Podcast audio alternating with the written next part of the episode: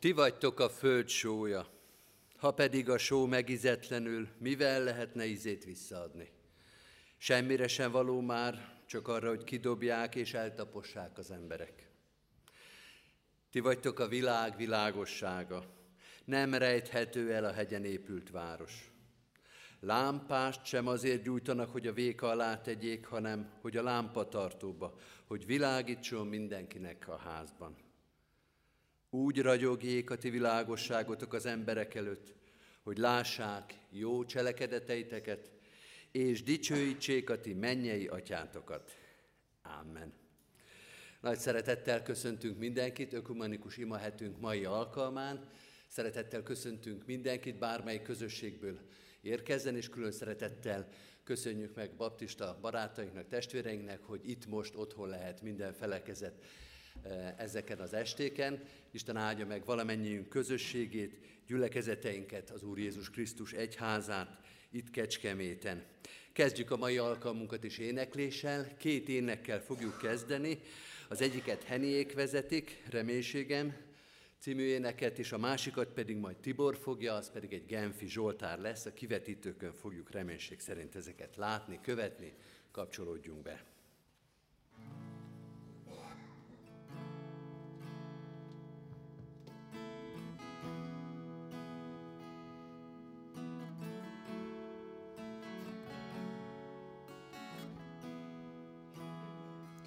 Távol kerültem, jelenlétettől, nem volt remény, hogy elérjelek, kétségbe esve, kerestem arcot, segítségül hívtam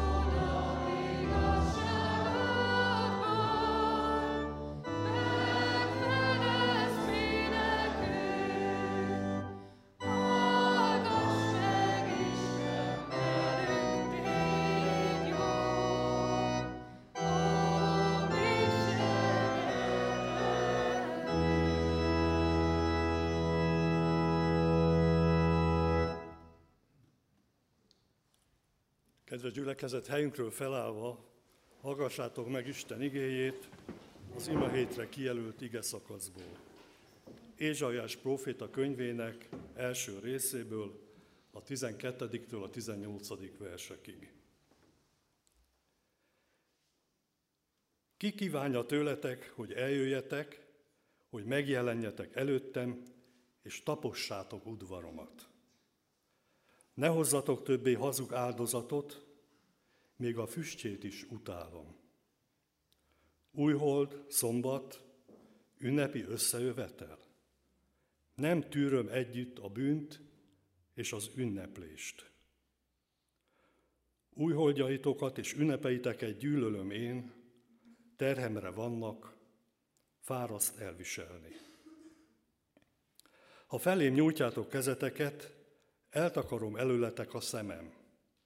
Bármennyit is imádkoztok, nem hallgatlak meg benneteket, hiszen a kezetekhez vér tapad. Mossátok tisztára magatokat, vigyétek el szemem elő gonosz tetteiteket. Ne tegyetek többé rosszat, tanuljatok meg jót cselekedni.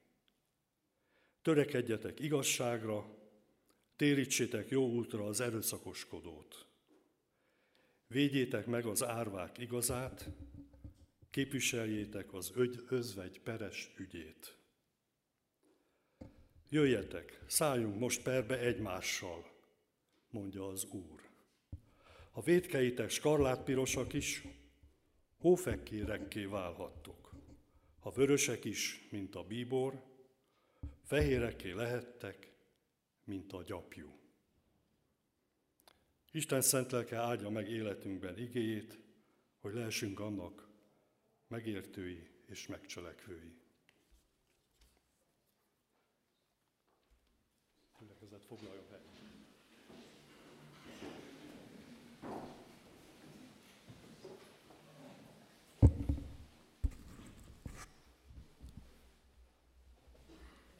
Hajtsuk meg fejünket és imádkozzunk.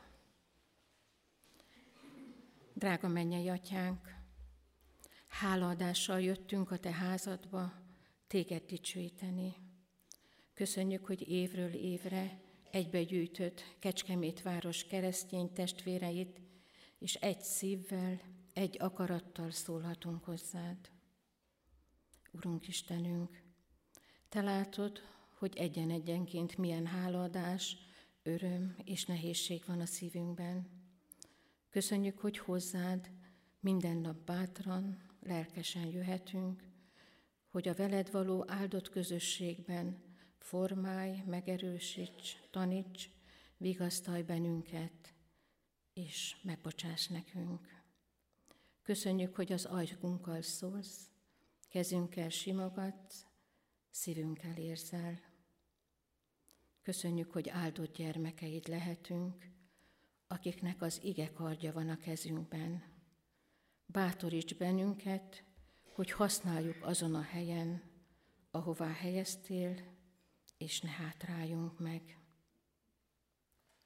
Urunk Istenünk, az életünket néha helyrehozhatatlanul összetörtnek látjuk, érezzük. A problémák letarolnak mindent, és reménytelenségbe taszítanak. Te Istenünk, aki szeretsz minket, így összetörtségünkben is, kegyelmed eltakaríthatja a romokat az életünkből, és segít, hogy még az előző állapotunknál is jobbá növekedhessünk. Tudjuk, hogy ez időbe telik, de bízhatunk abban, hogy Te mennyei atyánk, segítesz erőssé és gyönyörűvé formálni életünket. Urunk, kérünk, taníts minket, hogy feltétel nélkül tudjuk téged szeretni, és helyesen tudjunk szeretni embertársainkat is. De látjuk, Urunk, hogy milyen nehezen tudjuk elfogadni a másikat olyannak, amilyen. Elfogadni a másságát, vele irgalmasnak lenni. Köszönjük, hogy igéd által tanítasz, hogy az igazi szeretet adni kíván, és sose fél attól, hogy túl sokat talál adni.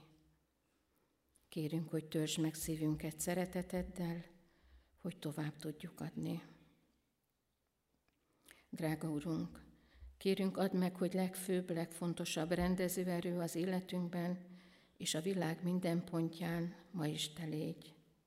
Ha rád hagyatkozna a világ, akkor nem lenne annyi bánat, annyi fásultság, annyi kiégett élet, annyi kísért szem. Reménységünk, hogy keresztény magatartásunk, keresztény életünk megmutathatja egy fájdalmas világnak az év 365 napján, hogy élő, reményteli várakozásunk van Urunkban és megváltunkban. Ámen.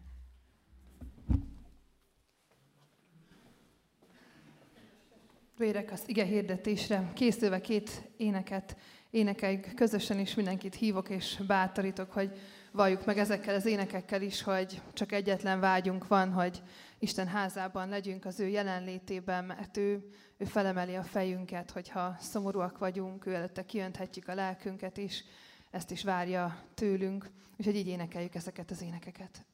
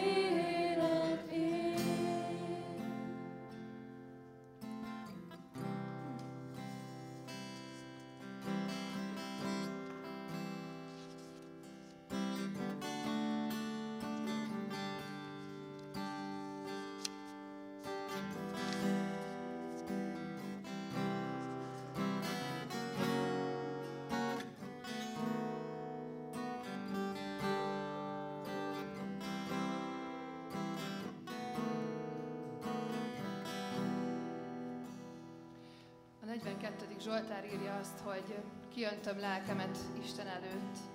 És ez azt jelenti, hogy mindazt, ami benne volt, és ami fájdalom, azt kiveti a porba, mert nem odavaló is, mert Isten jön, és azt várja, hogy ezt tegyük meg ő előtte, és ez az ének is erre hív bennünket. Im nagy Isten, most előtted szívem kitárom, és most, hogy itt vagyunk, van erre lehetőségünk, és arra hívok mindenkit, hogy ahogy énekeljük ezt az éneket, ezt tegyük meg, és tárjuk ki Isten előtt a mi lelkünket.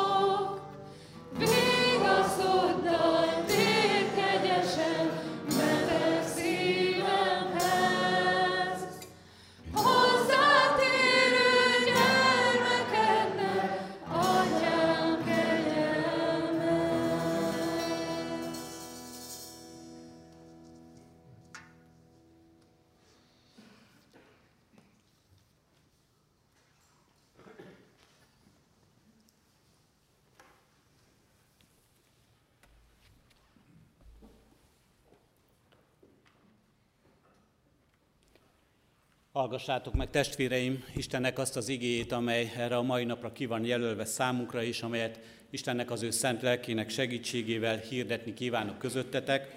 Az igét olvasom a Prédikátor könyvének negyedik részéből, az első három versből. Fennállva hallgassuk az igét nyitott szívvel.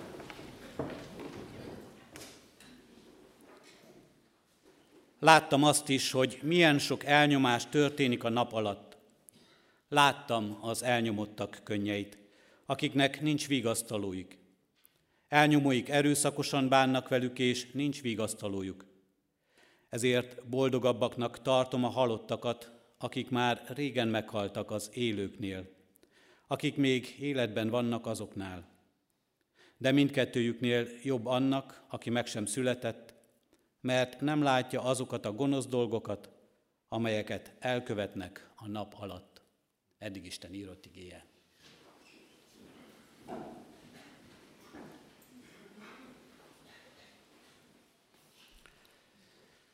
Kemény beszéd ez, kicsoda hallgathatja. Ez nem evangélium, testvérek, mondhatják sokan, akár kritikusan is. Nem evangélium, nem örömhír, és nem is vicces, nem is ez lesz a legviccesebb prédikáció talán a héten. De hogyan lesz ebből evangélium, remélem eljutunk ide is. Először is, ki beszél itt? Ki sír itt? És a sír miért sír?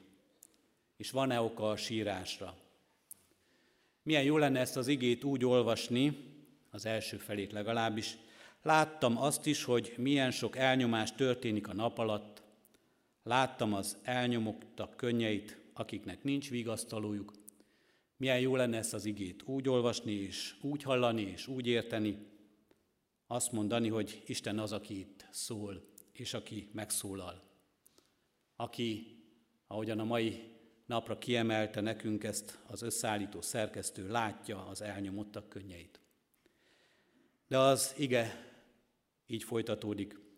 Ezért boldogabbnak tartom a halottakat, akik már régen meghaltak az élőknél, akik még életben vannak, de mindkettőjüknél jobb annak, aki meg sem született, mert nem látja azokat a gonosz dolgokat, amelyeket elkövetnek a nap alatt. És milyen rossz lenne az előzővel szemben ezt úgy hallgatni, hogy ezt az Isten mondja, hogy ezt is az Isten mondja, hogy az Isten mondja azt, e világra tekintve, hogy jobb a halottaknak, hogy jobb azoknak, akik meg sem születnek ebben a világban. Ha ezt úgy fordíthatnánk le, ha az Isten maga mondaná azt, hogy ezen már az Isten sem tud segíteni. Mint ahogyan sokszor mi ezt az ítéletet mondjuk egy-egy nehéz helyzettel kapcsolatban, saját vagy más nehéz helyzetével kapcsolatban, ahogyan lelki pásztor kollégám is talán sokszor ezt hallják, Ó, tiszteletes Úr, ezen már az Úristen sem tud segíteni. Szóval ki beszél itt? Nem az Úristen, hanem a prédikátor beszél, és ő szólal meg, egy ember, olyan, mint mi közülünk egy talán, és mi tanulhatunk tőle, és tanulhatunk ebből a helyzetből. A prédikátor ugyanúgy, mint Ézsaiás próféta, akinek a könyvéről hallhatjuk napról napra az igéket, körbenéz maga körül, és látja a felháborító tényeket. Látja abban a világban, amelyben él, ő ott akkor, látja az Isten kiválasztott népe között, az Isten tiszteleti helyen, mondhatnánk így ma az egyházban, körbenéz maga körül is, látja a felháborító tényeket, az égbe kiáltó bűnöket, és ezért a próféta meg is szólal, vagy a prófétán keresztül megszólal Isten. A próféta is, a prédikátor is körbenéz és lát. És ezzel rögtön meg is kérdez minket, hogy vajon mi látunk-e? Vajon nekünk vannak-e látó szemeink? Egy mozifilmnek most jött ki a második része, a gyerekeimmel elmentem megnézni, az ennek a nagyon ismert filmnek a címe, hogy Avatár, és ebben már az első részben is volt egy mondat, amivel megszólították egymást ezek az idegen bolygó lakói, látlak téged. És sokszor, legalábbis az első rész után hallottam ezt sokszor a fiatalok között is így viccesen mondva egymásnak, látlak téged. De egy kicsit ízlelgessük magunkban ezt a köszöntést, az másiknak mondott mondatot, látlak téged. Milyen sok minden és milyen mély dolog lehet ebben. Először is ez, hogy látlak téged, ez önmagunkon túlra mutat. Önmagunkon túlra. Nem látom önmagamat, akár tükörben, az is sokszor nehéz próbatétel, akár mások tükrében, de itt most látlak téged, magamon túlra mutat. Bár önmagunk felett is sírhatunk, így áll előttünk a bölcsesség irodalom, ugye a prédikátor könyve a bölcsesség irodalom része, a bölcsesség irodalom másik nagy könyve, Jobb könyve, Jobb a nagy szenvedő, akit úgy láthatunk mi, úgy láthatjuk Jobbot, mint aki sír, és önmaga fölött is sír, és joggal sírhat Jobb. Önmagunk felett is sírhatunk, de ez az ige, és ez a mai nap másra hív minket, hogy lássuk meg a másikat. Látom a másikat. Az elnyomottak könnyeit, ahogyan a prédikátor fogalmaz. És kérdez minket, látom-e a másikat, látom-e a könnyeit a másiknak. Belelátok-e helyzetébe, életébe, beleélek-e az ő életébe, megengedem-e magamnak ezt a luxust, ezt a próbát, ezt a kihívást. Megengedem-e magamnak, hogy abból az erőből, sokból vagy kevésből, ami nekem adatik, fordítsak arra, hogy lássam a másikat. Körbenézel a világodban, és mit látsz? Kérdezi tőlünk másodszor ez az ige. Látsz-e, és ha körbenézel a világodban, mit látsz? Kedves testvérek, elszégyellem magam, olyan közhelyesnek tűnik felsorolni az elnyomás, az erőszak, a kiszolgáltatottság példáit ma. Elszégyellem magam, mert hogyha elkezdem sorolni, hogy mit látunk magunk körül a mások könnyeiként, akkor annyira közhelyes dolgok jönnek elénk, háború. Hát annyit beszélünk ma róla. Gazdasági válság, nehéz helyzetbe jutott emberek és családok, betegség, egyéb más kiszolgáltatottságok, elnyomás ebben a világban. És szinte sorolhatnánk vég nélkül, de szinte közhelyesen jönnek elénk ezek a példák. És talán ez is éppen arról szól, hogy valóban látjuk ezt, vagy csak halljuk, vagy csak nézzük, vagy csak olvassuk a hírekből ezeket a példákat. De akkor egy kicsit kerüljünk és hozzuk közelebb ezt magunkhoz. Ha nem a világunkban nézünk körbe, és nem a hírekből tájékozódunk, hanem mondjuk éppen itt nézzünk körbe ebben a közösségben. Ha itt körbe nézünk, hányan sírnak? Látjuk-e a sírókat? Talán ha körbenézünk, azt látjuk, hogy nem könnyes senkinek a szeme, de ettől még sírhatnak nagyon sokan. Ettől még lehet, hogy ha magunkra gondolunk, a saját magunk életére és magunk fölött sírunk, rögtön eszünkbe jut, hogy miért is, és miért joggal sírunk. És meglátjuk-e, és észrevesszük-e mellettünk a sírót.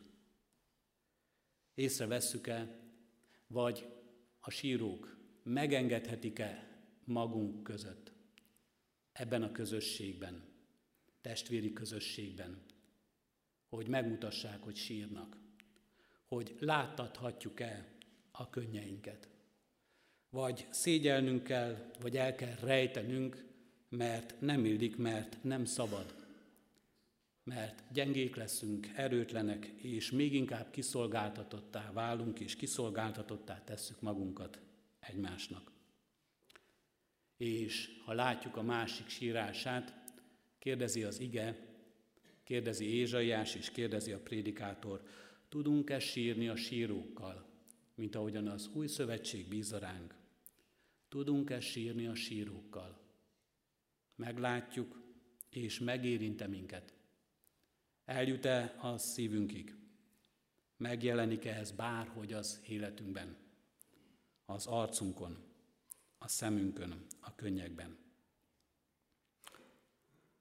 Sírni a sírókkal, a tegnap este jutott eszembe egyébként Hatházi Robert prédikáció alatt, figyeltem a prédikációra is, milyen megrendítő volt az utolsó ökumenikus alkalom, amikor így együtt voltunk a katolikus testvérekkel, amikor két piarista atyát temettünk, és kísértünk a temetőbe, akik a Covid-ban hunytak el.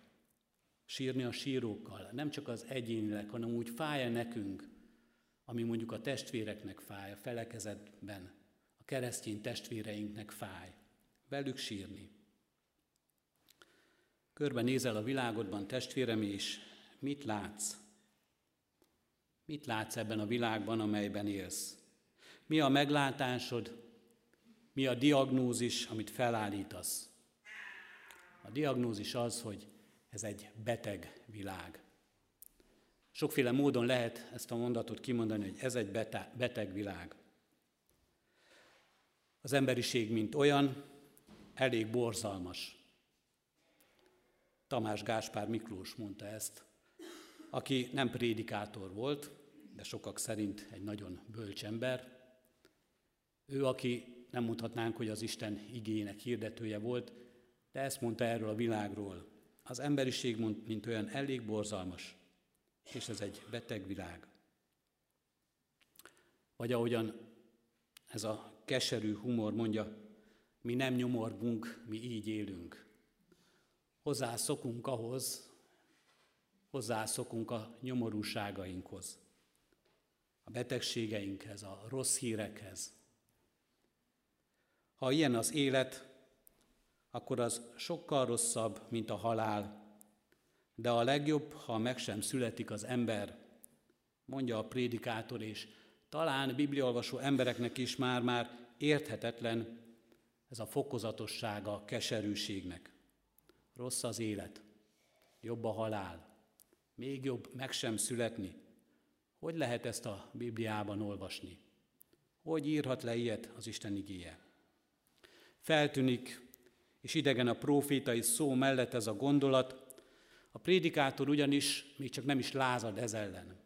A prédikátor nem, a, nem egy forradalmár, és még csak nem is a proféta, aki fenyeget, hogyha ez így megy tovább, akkor azt az Isten nem nézi tétlenül. És még csak nem is tud vigasztalni minket nagyon. A prédikátor megállapítása, világra nézve minden hiába valóság. Olyan, mint a lehelet és a pára. Eltűnik.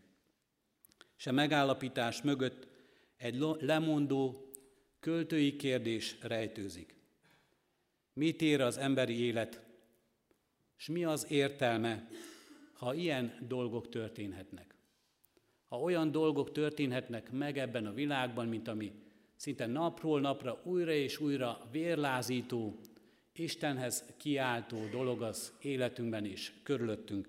És nem akarok most példákat hozni, testvérek, mert mondom, ha nem látjuk, ha nem éljük át, akkor ezek a példák nagyon közhelyessé válnának, és szinte hírekké válnának csak az életünkre nézve. A költői kérdés, mit ér az emberi élet, ha mindez megtörténhet ebben a világban?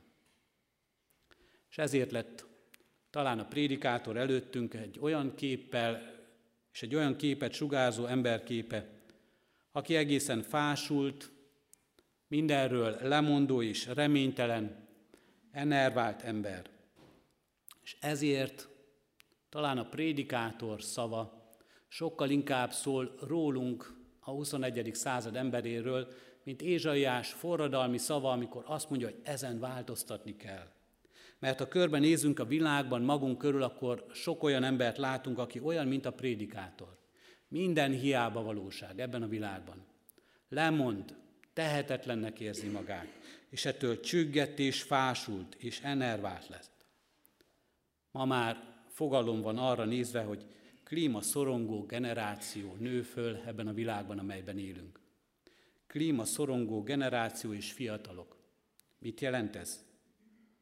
Olyan fiatal generáció, aki azt mondja, nincs értelme ennek az életnek. Nincs értelme erre a világra gyermeket szülni. Nincs jövője itt ennek a világnak, a következő generációnak. Mi vagyunk az utolsó generáció. Van ilyen mozgalom ebben a világban, akik így hirdetik magukat, és így állnak hozzá mindenhez. És így pusztítanak maguk körül, és így kérdőjeleznek meg minden értéket, és így futnak tovább napról napra egy reménytelen világban. Reménytelen és kilátástalan jövő, és jövőtlen jövő. Isten igéje kérdezi tőlünk, milyen a ti jövőképetek. Van-e jövőképetek, van-e jövőtök? És mondhatjuk azt, hogy tehetetlenek vagyunk. Klímaszorongóvá válunk mi is. Ha erre a világra tekintünk, mondják sokan, keresztény emberek is megérett ez a világ a pusztulásra. Nincs már ennek jövője. De újra csak hozom a tegnapi ige hirdetés egyik igéjét, ahol az ember tehetetlennek érzi magát, és ahol az ember lehetetlenséget lát, amiben az ember lehetetlen, ott az Istennek minden lehetséges még. Az Istennek ott lehetett, lehetséges. A prédikátor tehát beszél, egy elég szomorú, elég komor, egy elég örömtelen és reménytelen világot és jövőt fest le előttünk, talán azt, amilyennek mi is látjuk ezt a világot és jövőt, a prédikátor beszél és kérdez, mi az értelme annak az életnek, amiben ez áll előttünk. És nem a prédikátor válaszol, hanem az Úristen válaszol. És mi az Isten válasza? Az Isten válasza az, látlak téged. Látlak téged, az Isten lát minket, látja világunkat, Krisztus szemén keresztül látja ezt a világot, és ahogyan Krisztusról olvassuk, megszánta az övéit. Krisztus szemén keresztül látja ezt a világot, és látja Krisztus kegyelmén keresztül. Van csak jövője. Van csak értelme ennek a világnak. És Krisztus kegyelmében és Krisztus kegyelmén keresztül lehet csak értelme a mai napnak, és annak a jövőnek, ami majd a holnapi nap lesz, és az az év, amely még előttünk van, amelyről nem tudjuk, hogy mit hoz. Látlak téged, ez az Isten válasza erre a diagnózisra, amelyet a prédikátor is elénk tár, amelyben a világunk van. Látlak téged, de nem csak lát, nem csak megszán minket, hanem Jézus Krisztusban az Isten azt mondja, meg is gyógyítom ezt a világot. Meggyógyítom például a ti látásotokat. Vakok szemei nyílnak meg. Vakokat gyógyít Krisztus. Meggyógyítja a látásunkat, hogy lássuk ezt a világot. Hogy lássunk meg belőle valami szépséget a teremtettségben. Hogy tudjunk meglátni benne elesett embereket, elesettségükben vergődőket, útkereső embereket, hogy tudjuk meglátni a szenvedőt, az elnyomottat, ahogyan az ige fogalmaz. És hogy lássuk meg a gyógyító és a helyreállító Isten munkáját ebben a világban, az életünkben. És hogy láttassuk meg a gyógyító és a helyreállító Isten hatalmát az életünkben. És hogy láttassuk reménytelenségben és kilátástalanságban, és jövőtlenségből élő embereknek, hogy van jövő. Van jövő az Úristenben.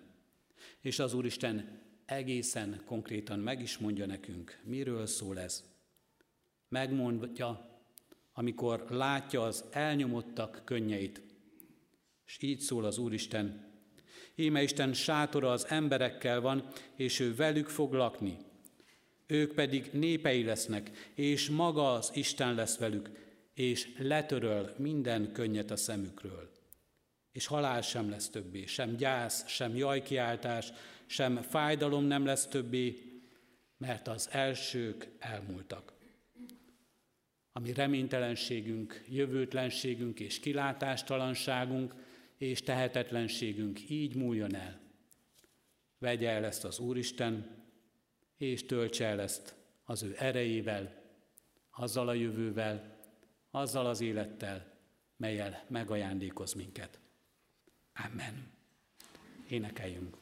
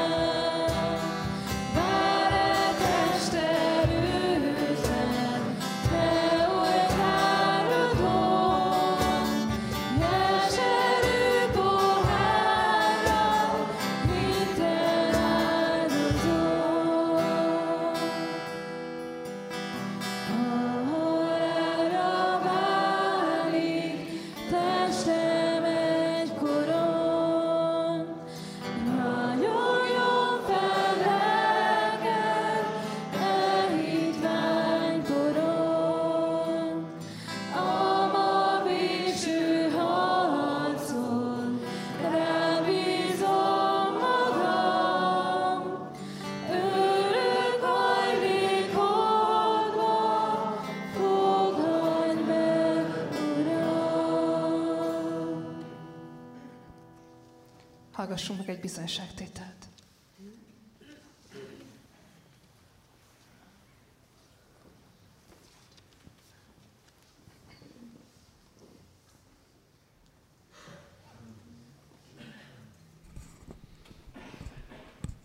Áldás békesség, engedjék meg, hogy egy pár mondatban meséljek magamról. Furka Tünde vagyok. Négy éve élek Kecskeméten, debreceni születésű vagyok eredetileg, és sokat éltem Pesten is. És református családból származom. Konkrétan el is küldtek konfirmálni gyermekkoromban. 13 évesen konfirmáltam a Debrecen Szabadságtelepi templomban. És Arról szeretnék mesélni, hogy ez, hogy ez akkor mit jelentett nekem, és most mióta igazán rátaláltam Jézus Krisztusra, most mennyire megváltozott az életem. Tehát amikor én gyermekként konfirmáltam, igazából ilyen teremtőisten hitem volt inkább. Nem is foglalkoztam még én 13 évesen annyira Jézus Krisztussal, de a, de a család sem volt igazán háttér számomra. Ilyen szempontból nem jártak el velem templomba, édesapám alkoholista volt, nem nagyon foglalkozott velünk, anyám ebből kifolyólag kisé megkeseredett, sokat bántó édesanyja volt, és én csapongtam. Tehát mit csinál egy fiatal? Iskolába jár, bulizik, fiúzik. Én is így éltem fiatal koromban, és több munkahelyváltásom volt, sőt, több, többször változtattam lakhelyet is, tehát Budapest és Debrecen között többször is költöztem. Tényleg csapongtam az életben a párkapcsolataim sem igazán jól alakultak. Közben meghalt édesapám, az nagyon megviselt, de nem igazán változott az életemben sok minden. Kerestem én az utamat, kerestem én a helyemet, de nem igazán találtam. És már itt dolgoztam Kecskeméten, amikor édesanyám is meghalt, akkor 35 éves voltam és egy olyan érzésem volt, hogy, hogy nem vagyok még senkinek a felesége, senkinek az édesanyja, és most már senkinek a gyermeke sem.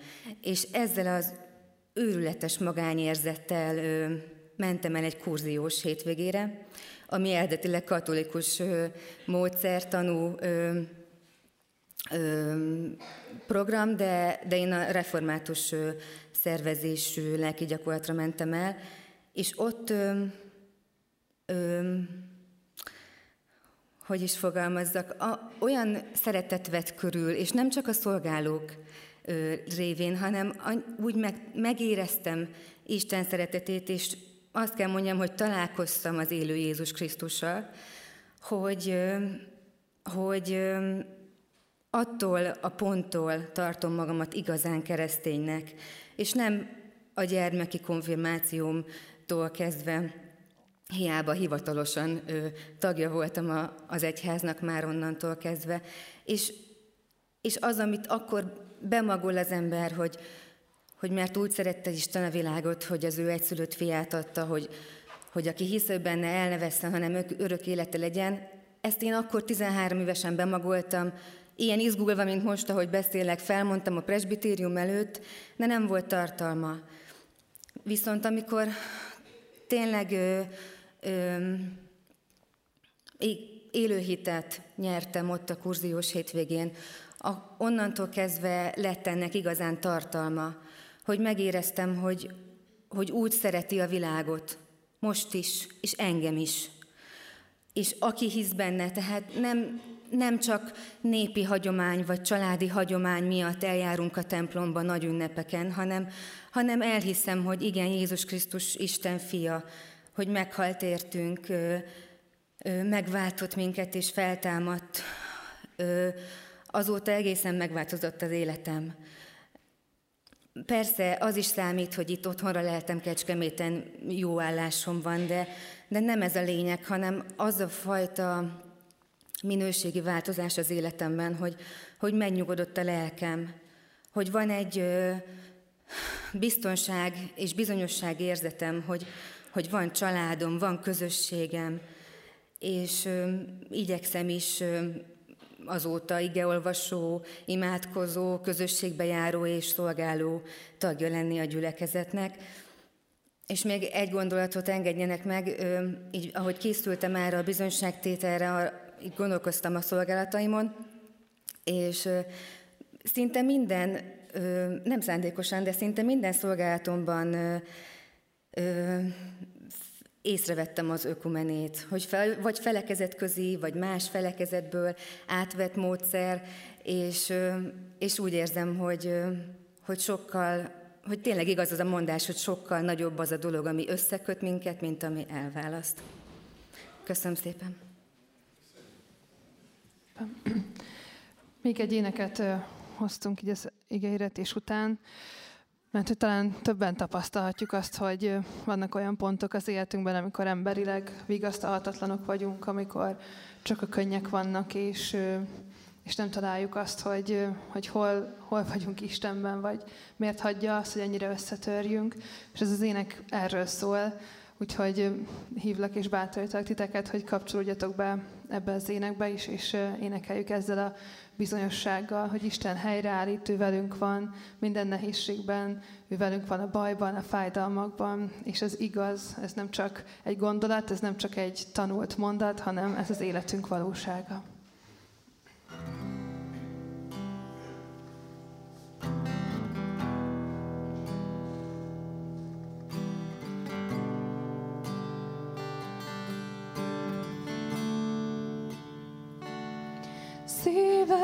csökkenj többé,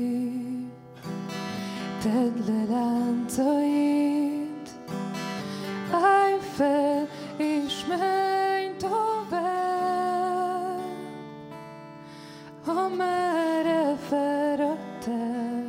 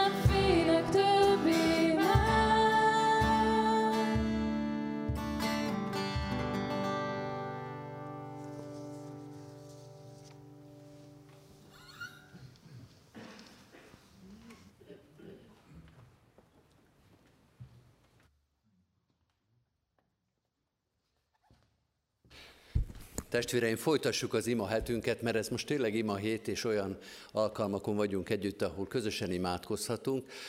Aki már itt van hétfő óta, az tudja, hogy hogyan következik ez. Kettő-hármat keressünk meg magunk körül, akikkel együtt imádkozhatunk, tartsunk ima közösséget. Arra kérlek titeket, hogy a nagyobb közösségeinkért imádkozzunk most három szinten. Az egyik legyen a városunk. Olyan jó itt együtt lenni és sokan találkozni, de sokan-sokan laknak ebben a városban, akiket imádságban hordozhatunk hogy Isten használjon föl minket arra, hogy őket meg tudjuk szólítani, készítsen helyet a keresztény közösségekben, könyörögünk Kecskemét városáért, kicsikért, nagyokért egyaránt. A magyar testvéreinkért szerte a világba, akármelyik helyzetben is vannak, nagyon fontos szolgálatunk.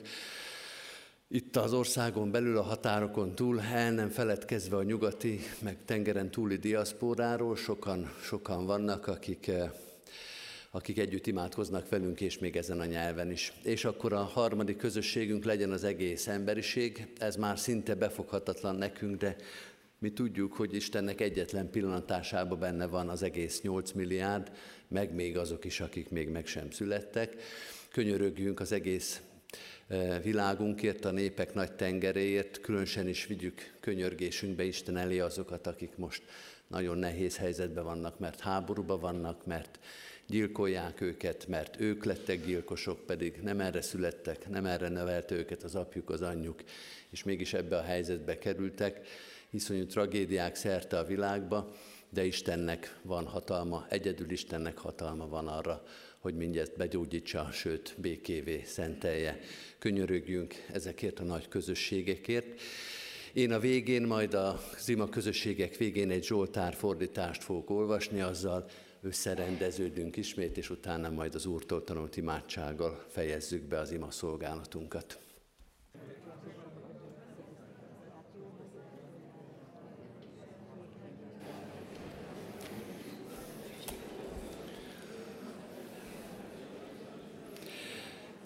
Magasztallak, Uram, felemeltél engem, nem hagytad, nem tűrted más rabjává lennem, Ó, Uram Istenem, hozzád kiáltottam, könyörültél rajtam. Felhoztad lelkemet alvilág poklából, fel is támasztottál haldoklók hadából. Zengedezzetek az Úrnak minden hívek, hálával tölt szívek. Percig tart haragja, élet hosszig kegye. Este bánat száll ránk, örömkél reggelre, azt mondom én azért jó állapotomra, nem rendül meg soha. Így könyörgék, Uram, mit használ csöpp vérem, ha por issza, hogyha éltem végét érem, dicsőíte téged az a por, holt lélek, irgalmaz, hadd élek. És te siralmamat fordítád vígságra, gyászruhám leoltad, ím bíborra váltva, zengjen dicséreted, magasztaljon téged örökké, míg élek. Együtt mondjuk el az Úrtól tanult imádságot. Mi, atyánk, aki a mennyekben vagy, szenteltessék meg a te neved. Jöjjön el a te országod, legyen meg a te akaratod, amint a mennyben, úgy a földön is. Minden napi kenyerünket add meg nékünk ma, és bocsásd meg védkeinket, miképpen mi is megbocsátunk az ellenünk védkezőknek.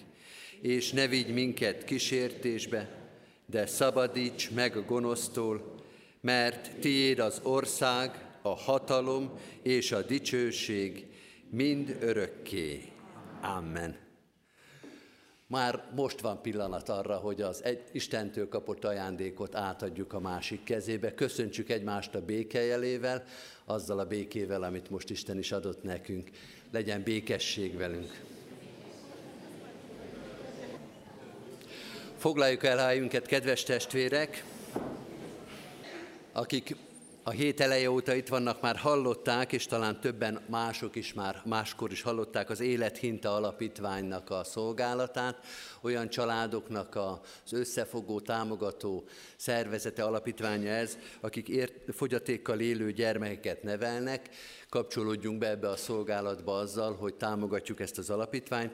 Az imahetünknek a persejpénzét most minden este erre a célra fordíthatjuk. Ez az egyik adományunk, lehetőségünk, a másik az imádságnak a szolgálata, amivel a családokat, ezeket a családokat is hordozzuk, Isten erejét, támogató szeretetét kérve az ő szolgálatukra.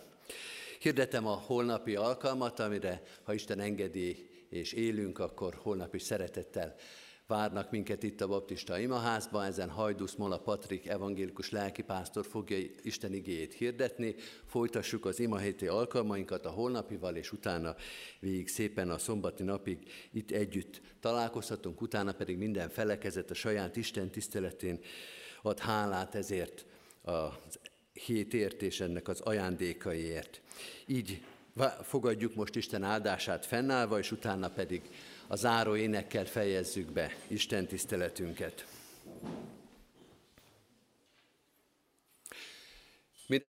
Az Úr Jézus Krisztusnak kegyelme, Istennek, a mi atyánknak szeretete és a Szentlélek Istennek közössége legyen és maradjon minnyájunkkal. Amen. Foglaljuk el a helyünket, és záró énekünket énekeljük.